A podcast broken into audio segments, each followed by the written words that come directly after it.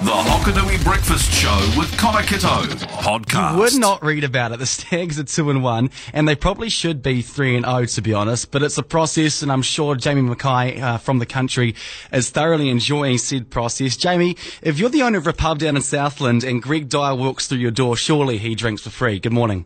Well, he deserves a, a pint, mind you. The, the bloke he's um, replaced, or he replaced, not going too bad, Scott Eade. But Greg Dyer's been on the on the fringe of the Southland team now for a number of years, and he might have had a few. He's, I know he's had a few kicks for Southland. Mm. None like that. That was a real pressure kick, and um, cometh the hour, cometh the man. So absolutely well done, and I'm with you, actually, Connor. I think the Stags could have been three and zero. Oh. They were pretty unlucky up against Bay of Plenty, and um, I've just found I'm just in the sweet spot with the TAB with the Stags. I, I just I should have had the balls to take them head to head or unders the best bet for the Stags. If they, when they win, kind of, they normally they're an underside, but mm. um, just go to the TAB, take them on a point start, take some money off the TAB. I think the TAB will uh, actually awake, awaken from their slumber and realise yeah. now that the Stag side's quite a handy side.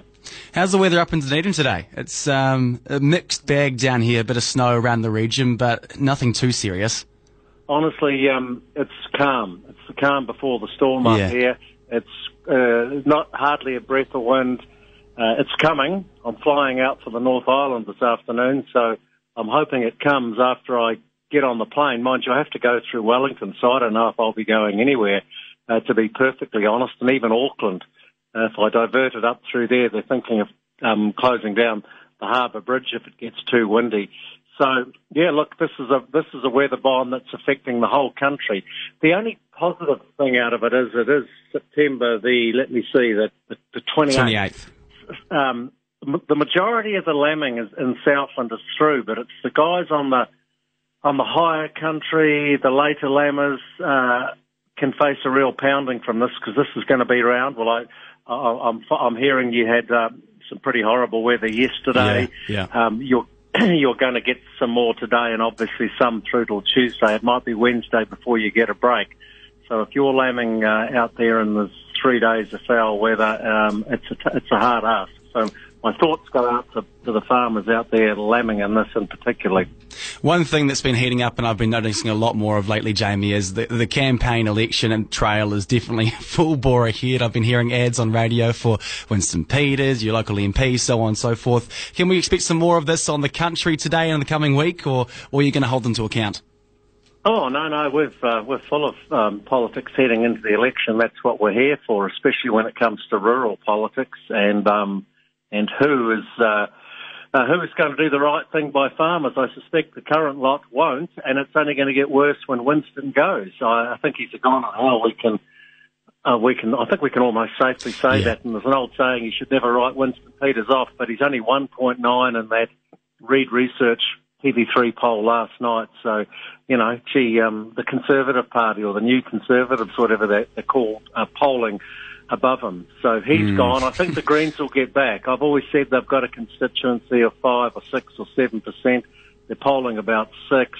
They'll be back. Labor will take them in as a coalition partner. I hope I'm, I hope I'm wrong, but I think I could almost write the election result now. Yeah, yeah. Do you, should we be concerned for Judith? I mean, I saw the the preferred PM. She was only at seventeen percent or something. Yeah, well, you've got to remember the bloke she replaced, Simon Bridges, was way lower than that. He was sitting yeah. at about 5% at one time.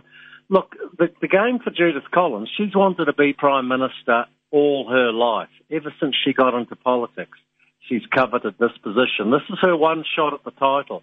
So even for the National Party now, once again, I hope I'm wrong, Connor, but even for the National Party now, it's not necessarily about winning an unwinnable election.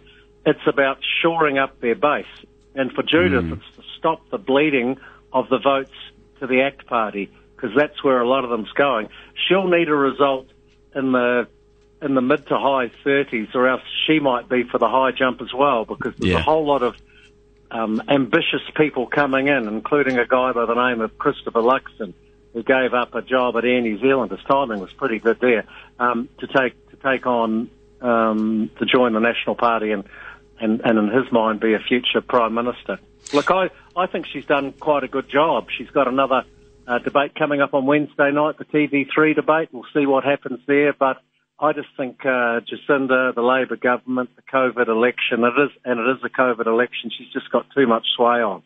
Or way on, should I say? Jamie Mackay, the host of the country. Thanks for your time, mate. We'll catch you back next week and have a good one on the on the country today. Yep. Cheers, Connor. Good to chat. The Hokonui Breakfast with Connor Kitto podcast.